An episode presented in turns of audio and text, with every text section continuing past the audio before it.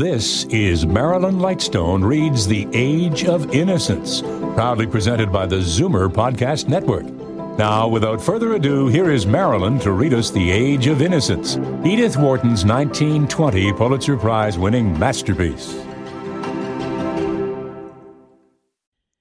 Chapter 13 It was a crowded night at Wallack's Theatre. The play was The Shaughraun, with Dion Boucicault in the title role and Harry Montague and Ada Dyas as the lovers. The popularity of the admirable English company was at its height, and the Shaughraun always packed the house. In the galleries, the enthusiasm was unreserved. In the stalls and boxes, people smiled a little at the hackneyed sentiments and claptrap situations, and enjoyed the play as much as the galleries did. There was one episode in particular that held the house from floor to ceiling. It was that in which Harry Montague, after a sad, almost monosyllabic scene of parting with Miss Dyas, bade her good-bye and turned to go. The actress, who was standing near the mantelpiece and looking down into the fire, wore a grey cashmere dress without fashionable loopings or trimmings, moulded to her tall figure and flowing in long lines about her feet. Around her neck was a narrow black velvet ribbon, with the ends falling down her back.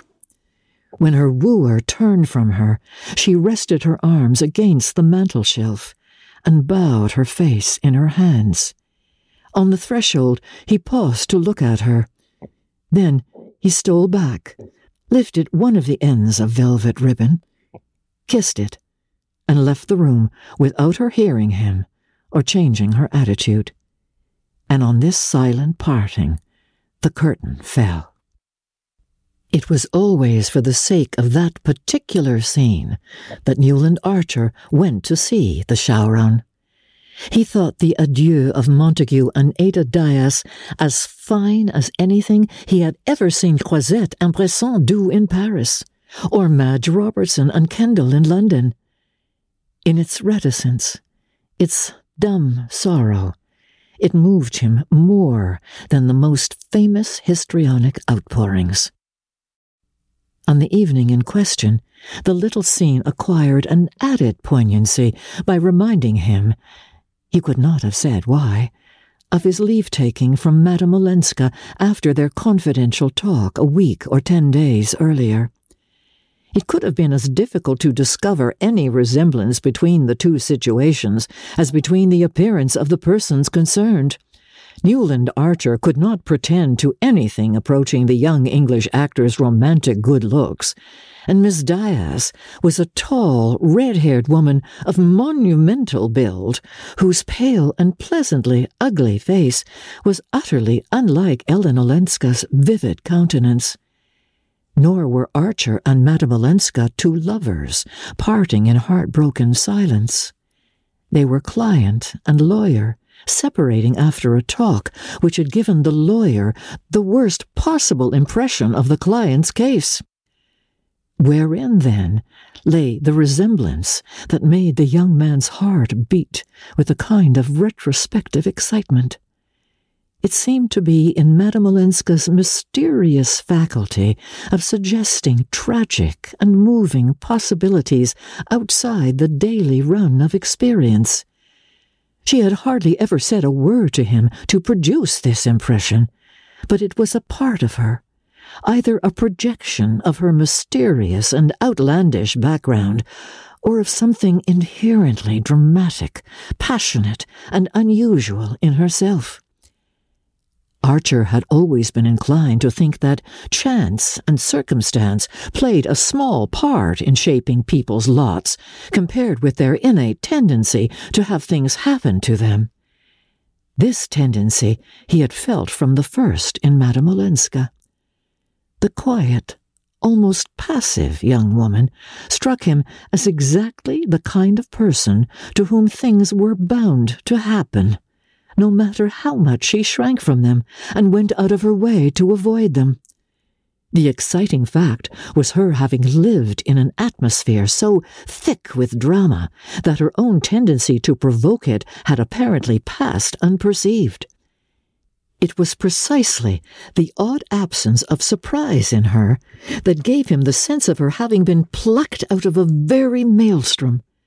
The things she took for granted gave the measure of those she had rebelled against. Archer had left her with the conviction that Count Olenski's accusation was not unfounded. The mysterious person who figured in his wife's past as the secretary had probably not been unrewarded for his share in her escape. The conditions from which he had fled were intolerable, past speaking of, past believing.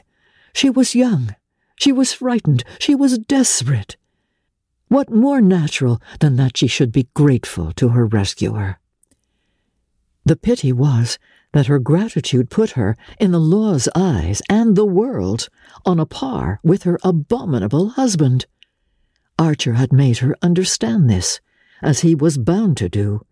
He had also made her understand that simple hearted, kindly New York, on whose larger charity she had apparently counted, was precisely the place where she could least hope for indulgence.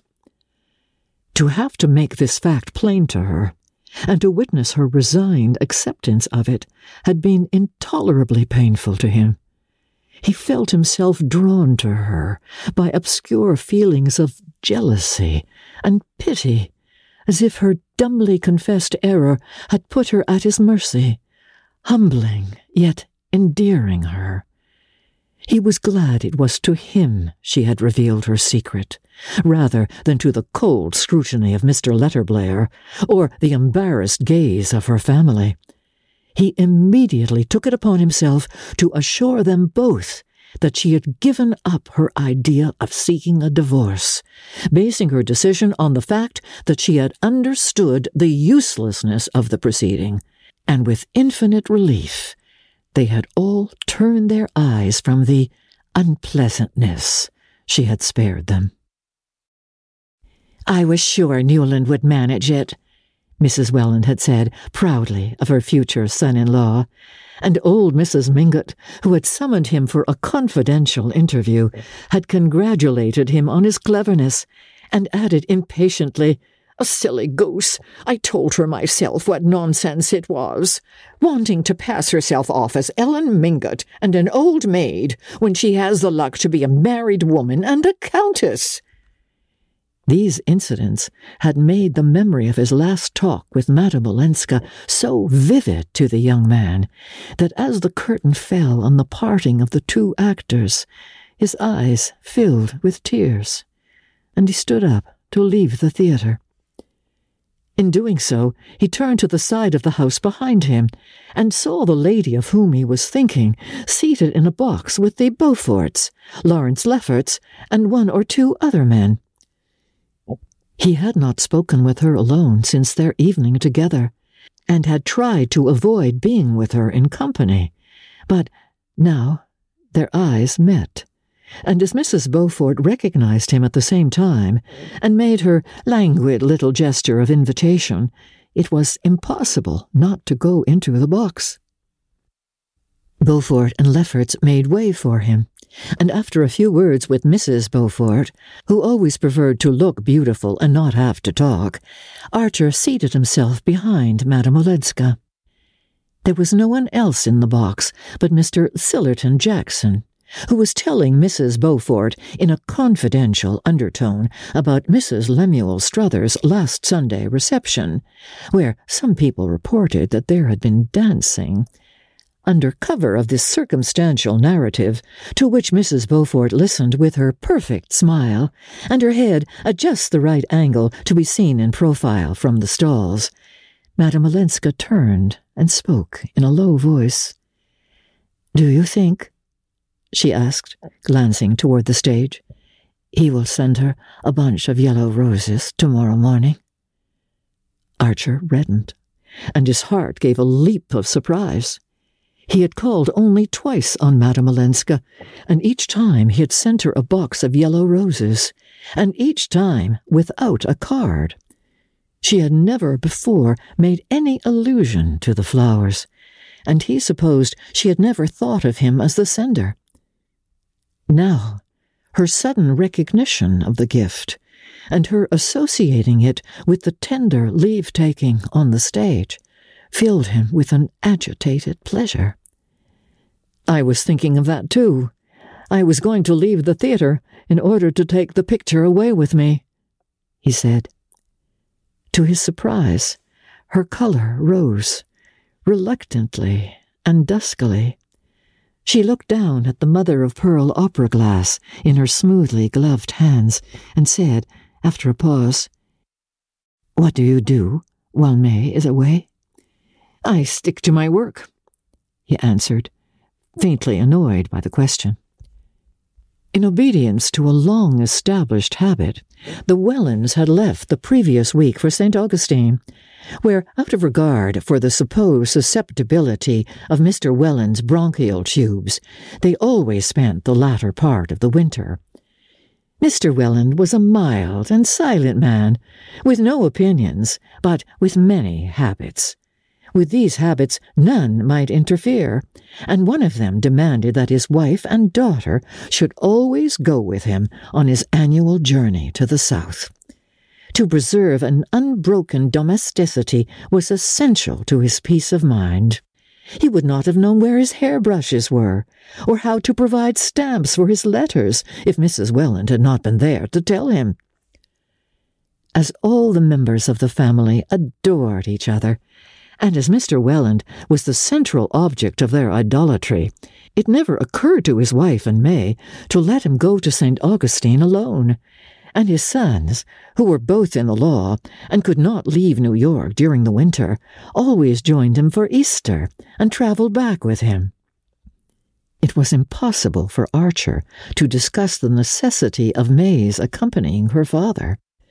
The reputation of the Mingotts family physician was largely based on the attack of pneumonia, which Mr. Welland had never had, and his insistence on St. Augustine was therefore inflexible. Originally, it had been intended that May's engagement should not be announced till her return from Florida, and the fact that it had been made known sooner could not be expected to alter Mr. Welland's plans. Archer would have liked to join the travellers and have a few weeks of sunshine and boating with his betrothed, but he too was bound by custom and conventions. Little arduous as his professional duties were, he would have been convicted of frivolity by the whole Mingott clan if he had suggested asking for a holiday in midwinter, and he accepted May's departure with the resignation which he perceived would have to be one of the principal constituents of married life. He was conscious that Madame Olenska was looking at him under lowered lids. I have done what you wished, what you advised, she said, abruptly. Oh, I'm glad, he returned, embarrassed by her broaching the subject at such a moment. I understand that you were right, she went on, a little breathlessly. But sometimes life is is difficult, perplexing. I know, and I wanted to tell you that I, I do feel you are right, and that I'm grateful to you. She ended, lifting her opera glass quickly to her eyes as the door of the box opened and Beaufort's resonant voice broke in on them. Archer stood up and left the box and the theatre. Only the day before, he had received a letter from May Welland in which, with characteristic candor, she had asked him to be kind to Ellen in their absence. She likes you and admires you so much, and you know, though she doesn't show it, she's still very lonely and unhappy. I don't think Granny understands her, or Uncle Lovell Mingott either. They really think she's much worldlier and fonder of society than she is and I can quite see that New York must seem dull to her, though the family won't admit it. I think she's been used to lots of things we haven't got. Wonderful music and, and picture shows and, and celebrities, artists and authors and, and all the clever people you admire. Granny can't understand her wanting anything but, but lots of dinners and clothes. But I can see that you're almost the only person in New York who can talk to her about what she really cares for. His wise May. How he had loved her for that letter. But he had not meant to act on it. He was too busy to begin with, and he did not care, as an engaged man, to play too conspicuously the part of Madame Olenska's champion. He had an idea that she knew how to take care of herself a good deal better than the ingenuous May imagined. She had Beaufort at her feet, Mr. van der Luyden hovering above her like a protecting deity, and any number of candidates Lawrence Lefferts among them, waiting their opportunity in the middle distance. Yet he never saw her, or exchanged a word with her, without feeling that, after all, May's ingenuousness almost amounted to a gift of divination. Ellen Olenska was lonely, and she was unhappy.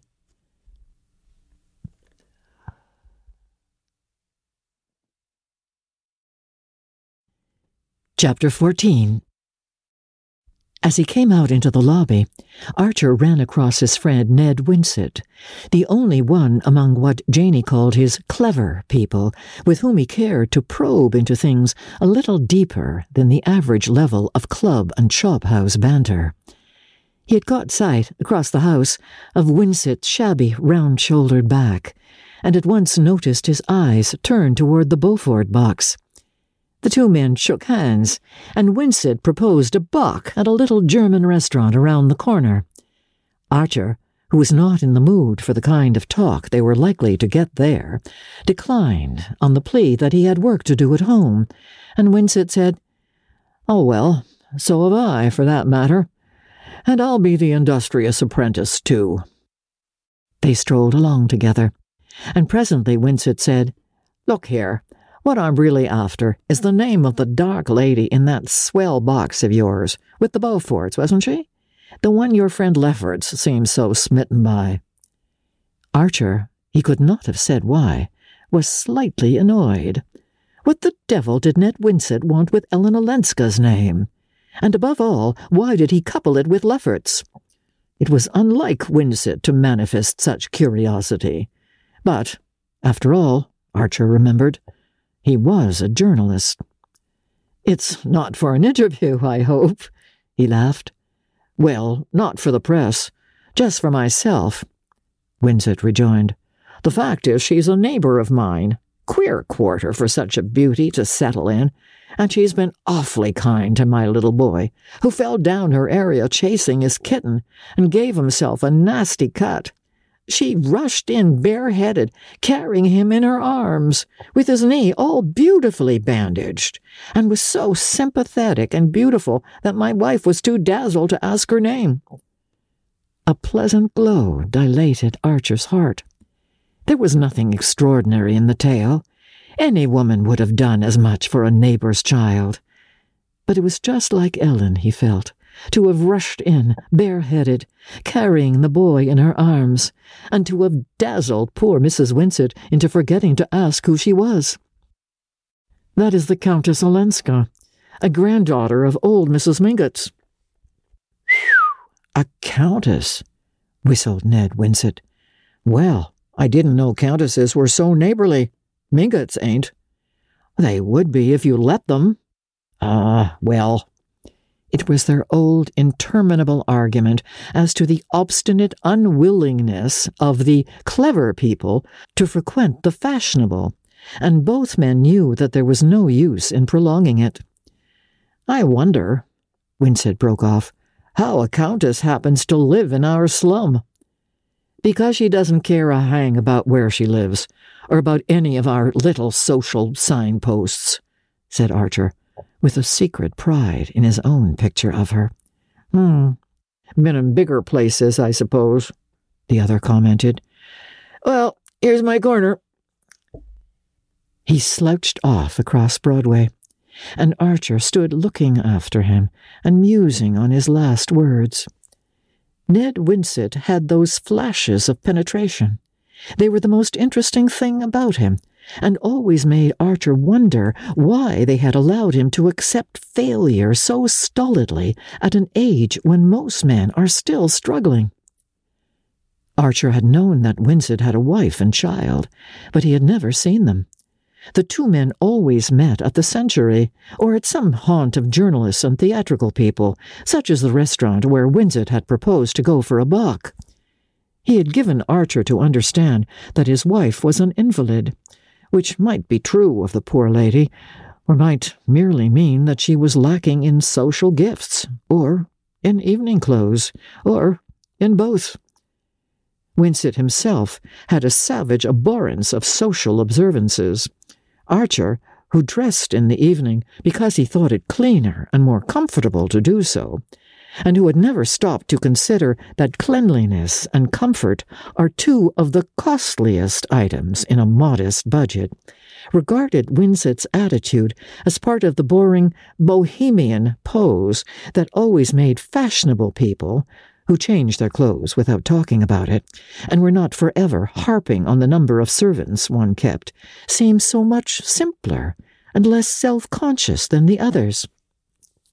Nevertheless, he was always stimulated by Winsett, and whenever he caught sight of the journalist's lean, bearded face and melancholy eyes, he would rout him out of his corner and carry him off for a long talk. Winsett was not a journalist by choice. He was a pure man of letters, untimely born in a world that had no need of letters but after publishing one volume of brief and exquisite literary appreciations, of which 120 copies were sold, 30 given away, and the balance eventually destroyed by the publishers, as per contract, to make room for more marketable material, he had abandoned his real calling and taken a sub editorial job on a woman's weekly, where fashion plates and paper patterns alternated with New England love stories and advertisements of temperance drinks. On the subject of hearth fires, as the paper was called, he was inexhaustibly entertaining, but beneath his fun, lurked the sterile bitterness of the still young man who was tried and given up. His conversation always made Archer take the measure of his own life and feel how little it contained. But Winsett's, after all, contained still less. And though their common fund of intellectual interests and curiosities made their talks exhilarating, their exchange of views usually remained within the limits of a pensive dilettantism. The fact is, life isn't much a fit for either of us, Winsett had once said. I'm down and out. Nothing to be done about it. I've only got one ware to produce, and there's no market for it here, and won't be in my time. But you're free, and you're well off. Why don't you get into touch? There's only one way to do it Go into politics. Archer threw his head back and laughed. There one saw at a flash the unbridgeable difference between men like Winsett and the others, Archer's kind. Everyone in polite circles knew that, in America, a gentleman couldn't go into politics. But, since he could hardly put it that way to Winsett, he answered evasively, well, look at the career of the honest man in American politics. They don't want us. Well, who's they? Why don't you all get together and be they yourselves? Archer's laugh lingered on his lips in a slightly condescending smile. It was useless to prolong the discussion. Everybody knew the melancholy fate of the few gentlemen who had risked their clean linen in municipal or state politics in New York. The day was past when that sort of thing was possible. The country was in possession of the bosses and the emigrant, and decent people had to fall back on sport or culture. Culture, yes, if we had it. But there are just a few little local patches, dying out here and there for lack of, well, hoeing and cross fertilizing the last remnants of the old European tradition that your forebears brought with them. but you're in a pitiful little minority. You've got no center, no competition, no audience. You're like the pictures on the walls of a deserted house, the portrait of a gentleman. You'll never amount to anything, any of you, till you roll up your sleeves and get right down into the muck. That, or emigrate. Oh, God, if I could emigrate. Archer mentally shrugged his shoulders and turned the conversation back to books, where Winsett, if uncertain, was always interesting. Emigrate! As if a gentleman could abandon his own country. One could no more do that than one could roll up one's sleeves and go down into the muck. A gentleman simply stayed at home and abstained.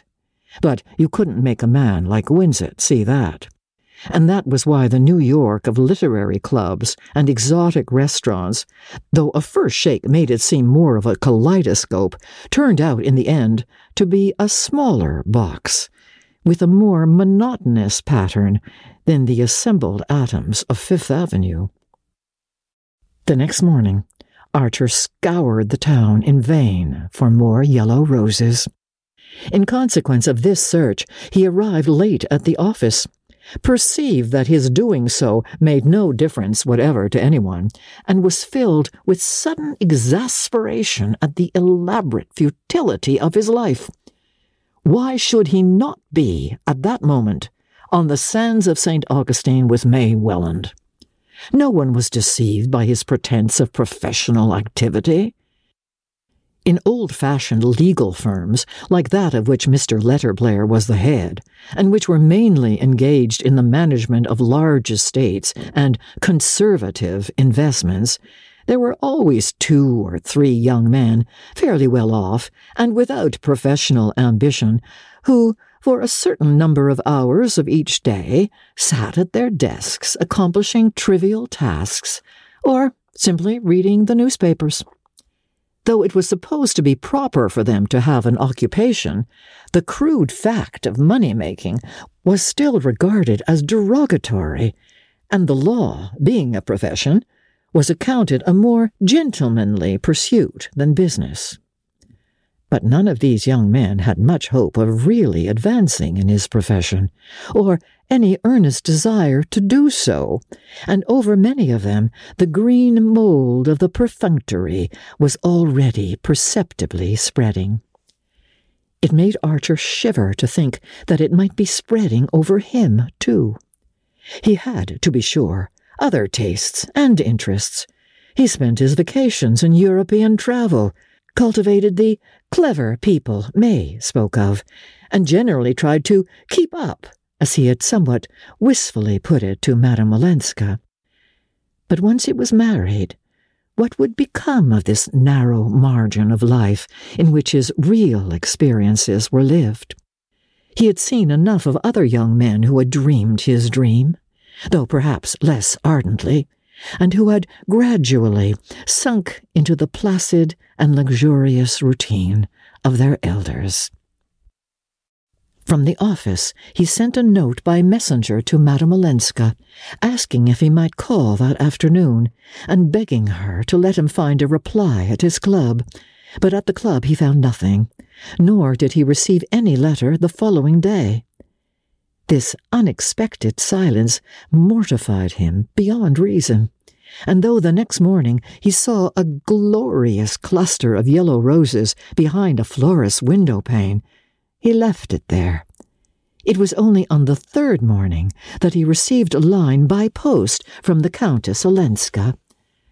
To his surprise, it was dated from Skuytercliff, whither the van der Luydens had promptly retreated after putting the Duke on board his steamer. I ran away, the writer began abruptly, without the usual preliminaries, the day after I saw you at the play, and these kind friends have taken me in. I wanted to be quiet and to think things over. You were right in telling me how kind they were. I, I feel myself so safe here. I wish that you were with us. She ended with the conventional, yours sincerely, and without any allusion to the date of her return. The tone of the note surprised the young man. What was Madame Olenska running away from? And why did she feel the need to be safe? His first thought was of some dark menace from abroad. Then he reflected that he did not know her epistolary style, and that it might run to picturesque exaggeration. Women always exaggerated, and moreover, she was not wholly at her ease in English, which he often spoke as if she were translating from the French. Je me suis évadée. Put in that way, the opening sentence immediately suggested that she might merely have wanted to escape from a boring round of engagements, which was very likely true, for he judged her to be capricious and easily wearied of the pleasure of the moment. It amused him to think of the van der Luydens having carried her off to Skuytercliff on a second visit, and this time for an indefinite period. The doors of Skuytercliff were rarely and grudgingly open to visitors, and a chilly weekend was the most ever offered to the few thus privileged. But Archer had seen, on his last visit to Paris, the delicious play of Labiche, Le Voyage de Monsieur Perrichon, and he remembered Monsieur Perrichon's dogged and undiscouraged attachment to the young man whom he had pulled out of the glacier. The van der Luydens had rescued Madame Olenska from a doom almost as icy, and though there were many other reasons for being attracted to her, Archer knew that beneath them all lay the gentle and obstinate determination to go on rescuing her. He felt a distinct disappointment on learning that she was away, and almost immediately remembered that, only the day before, he had refused an invitation to spend the following Sunday with the Reggie Chiverses at their house on the Hudson, a few miles below Skuytercliff. He had had his fill long ago of the noisy, friendly parties at High Bank, with coasting, ice boating, sleighing, long tramps in the snow, and a general flavor of mild flirting and milder practical jokes. He had just received a box of new books from his London bookseller, and had preferred the prospect of a quiet Sunday at home with his spoils. But now he went into the club writing room, wrote a hurried telegram, and told the servant to send it immediately. He knew that Mrs. Reggie didn't object to her visitors suddenly changing their minds, and there was always a room to spare in her elastic house.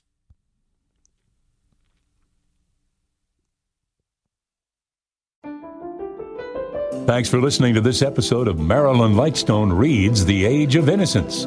This episode was produced by Justin Eacock, executive producer Moses Znaimer. This is our fourth book in our Marilyn Lightstone Reads podcast. We invite you to go back and listen to Marilyn reading Anne of Green Gables, Jane Eyre, and A Christmas Carol if you haven't already.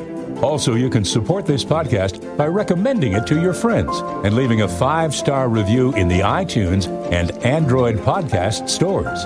And while you're there, look for a variety of other quality podcasts proudly presented by the Zoomer Podcast Network.